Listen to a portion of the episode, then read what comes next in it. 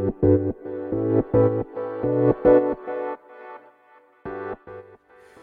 行きの10分間始まります。おはようございます。鹿です。さあ月曜日始まりましたね。今日もあのー、朝から、えー、息子とトレーニングと思ったのですがなんと初めて本当に初めてですね道場の鍵を忘れてしまって呆然として道場のねあのドアの前でで妻に電話して妻に自転車で持ってきてもらいました。すまん。ということで。だから今日はあのえー、っといつもみたいなトレーニングはできなかったですね息子と。うん失敗しました。でなんで失敗したかというと普段履いてないあのパンツを履いたんですよね。でいつもそのねある場所にポケットがなくてそこに鍵を入れる習慣があったんですけどね。はい。そういう小さなあの何ですか違いでうんやっぱ習慣って狂っちゃうんだなと思いました。はい。ではレターに参ります。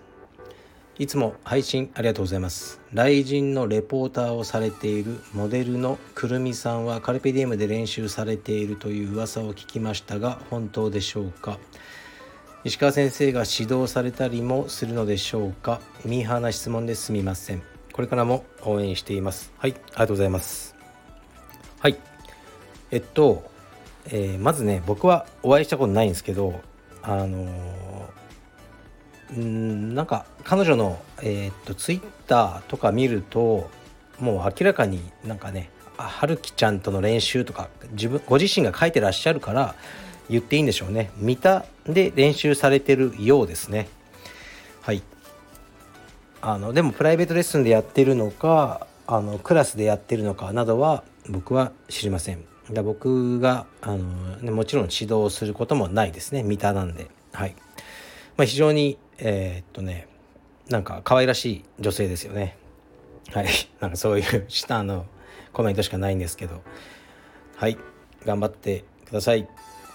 ね、なんかこうね芸能人の人とかかわいそうなのはこう記録が残っちゃうけどもうね飽きちゃうこともあるじゃないですか人間だから。あの品川庄司さんとかもうやってないですかね今。でねかわいそうですよね。お前もうやってないのかとか言われちゃうのは。だからあんまねそっとそっとしていきましょう。はい。では次いきます。鹿さんこんにちは。私が尊敬する充実家が埼玉にはトップレベルの美女はいないからトップレベルの美女に会いたければ港区に住んだ方がいいとおっしゃっていました。やはり港区にはトップレベルの美女が多いのでしょうか。ご回答のほどよろしくお願いします。はいありがとうございます。そうですね港区住民の端くれとして証言します。港区は美人が多いです。例えば埼玉の美人は東京に行ったらもっとねいろんな機会その美美を使ったチャンスが増えますよね。まあ、うん例えばキャバクラとか、ね、埼玉のキャバクラにいる子は六本木に行ったらもっと稼げるよってなるんじゃないですかね。でも六本木のそのキャバクラの子が、ね、よっぽどの事情がない限り埼玉のキャバクラに行こうとは思わないと思うのでそういうわけでどんどん美女というかね美女とされてる人たちはあのねお金があるとこあるとこに集まってくるという事実はあると思います。はい。うん。まあこれを聞いてどうしようというのか分かりませんけど、はい、だから非常に美しい人は多いですね。あのなんだろうな。だから僕がよく行く なんか飲食店とか、ね、家の近くのもう夜おかしいんですよ。カップルみたいな。あの、まあ、パパ活ですね。うん。あのしてるんだろうなっていうすごい美人のことをあのね汚ねじじいのカップルっていうのが多く決められます。港区恐ろしい場所です。はい次いきます。えー、っと鹿さんこんにちは、えー、道場内でのヒエラルキーのお話を聞きました。非常に理想的な道場のシステムだと思いました。というのも私が通っている道場では先生やスタッフが富裕層の道場生徒におそらく飲食を含む金銭的な援助かっこ谷町のようなものかっこ閉じ。を受けておりその生徒と他の生徒では先生スタッフの対応が明確に違います。同情生という立場は同じだと思いますが同情外での交流により区別をされるのは正直あまり心地よいものではありません。結論のない愚痴のようなレターになってしまいすみません。今後もラジオ楽しみにしています。はい。ありがとうございます。なるほど。これ昨日読んだえー、っとねあの僕のあ昨日の収録に対するご意見ですね。まああのそれを聞いてみてください。まずね。これ意味がわからない方は。で、まあ、さっき、ね、埼玉のキャバクラって話をしましたけど、まあ、キャバクラに行くとしますよね。でこちらのお客さんね A さんはもうねあの高いシャンパンとかを入れまくると。で B さんはまあこうねもうベーシックにあのねあの飲むだけだと。それはね A さんの扱いが良くなるのは当たり前ですねキャバクラでは。これは否めないですよね。そういうシステムのもとに動いてるんですから。だから A さんはちやほやされて、まあ、B さんはまあね最低限のサービスをあの受けるっていうになるのはまあ当然でで B さんが俺も A さんと同じような扱いをしろっていうのはまあ違うね。ねそしたらまあ言われちゃうでしょうね。使ってるお金が違うのよ。って言われるでしょうね。しかしこの道場というのはやっぱねそうであってはならなくてだからあのある意味 A さんみたいな人も道場に行ってねいっぱい、まあ、お金を使うと言ってもね道場そんなキャバクラじゃないからシャンパンとかないんで例えばプライベートレッスンを受けまくるとかこうね、まあ、僕のあの売ってるオンラインのものをねたくさん買ってくれるとかおられるんですけど、まあ、僕は特に何もしないですね。だからうん。もっと僕があのー、ねちやほやすればもしかしたらもっとお金を落としてくれるのかもしれないとかいろいろあるんですけど僕はあそういうの好きじゃないというか苦手というか、はい、だからまあね向こうもまあしがいがねえなと思うでしょうね。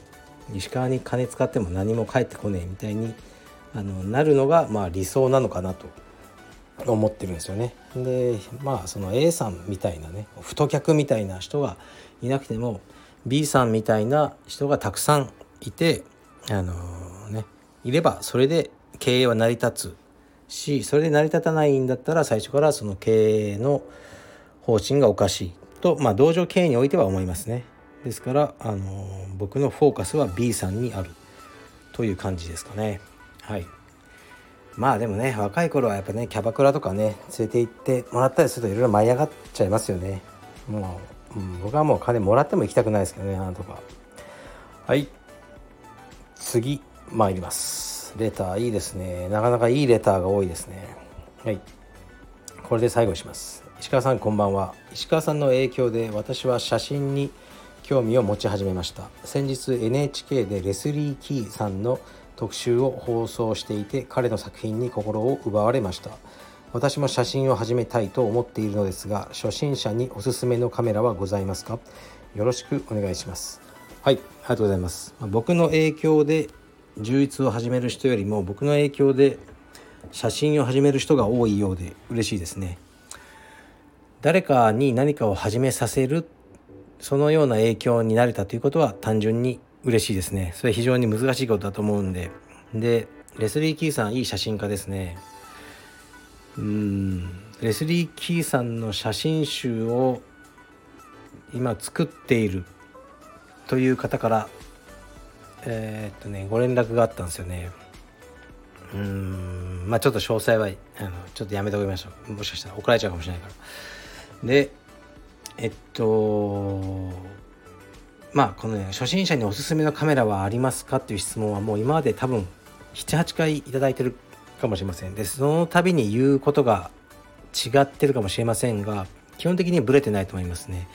えっとね何を買っても絶対それよりいいカメラが後から欲しくなります100%最初のうちはで買ってみないとでの、うん、結局わからないんですよ買ってみて撮ってみていろいろあこれもうちょっと画素欲しいとかあもうちょっとこういうカメラがあるんだとか使い始めると思うんですよね。であとみんなはいいカメラって言っててもやっぱり僕には合わなかったっていうのがあるんですよ。で本当に細かい点ですね。なんかシャッターの押す感じが好きじゃなかったとか僕の撮影方法ではよく使うそのボタンの位置がなんでこれ左手の位置にあんだよみたいな。右の人差し指の上に欲しいよとかそういうことがね結構起きるんです。で僕はもう様々多分何十代って使って今の2台に行き着いて今はもうこの2台だけで数年撮ってますかね。でこれからもそうしよう。うってその境地にたどり着いたんですけど最初はもう迷うものなのでとりあえず見た目が好きなカメラ買いましょうか。あのなんかね車とかもそうじゃないですか。見た目が好きでいいと思います。それとかあとねせっかくだからこのレスリー・キーさんが使ってるカメラ。まあ無理か。まあめっちゃ高いの使ってそうですよね。例えばレスリー・キーさんが使ってるのと同じあのメーカーのカメラとかそういう思い入れがなんかあるものから使っていけばいいと思いますね。はい。絶対に欲しくなります。うん。でもねカメラってやっぱレンズなんですよ。カメラはあー何て言うかな。とにかくもうレンズが命なんですね。レンズを通してあの記録するためだけのものです。他の箱は。カメラの本体は。だからレンズが大事なんです。レンズが高いんです。車ぐらいねするやつがあったりとか。はい。だから最初はあのー、ねもう見た目が好きで自分の予算内で買える一番いいカメラを買いましょう。ではえー、っと本日も頑張っていきましょう。失礼します。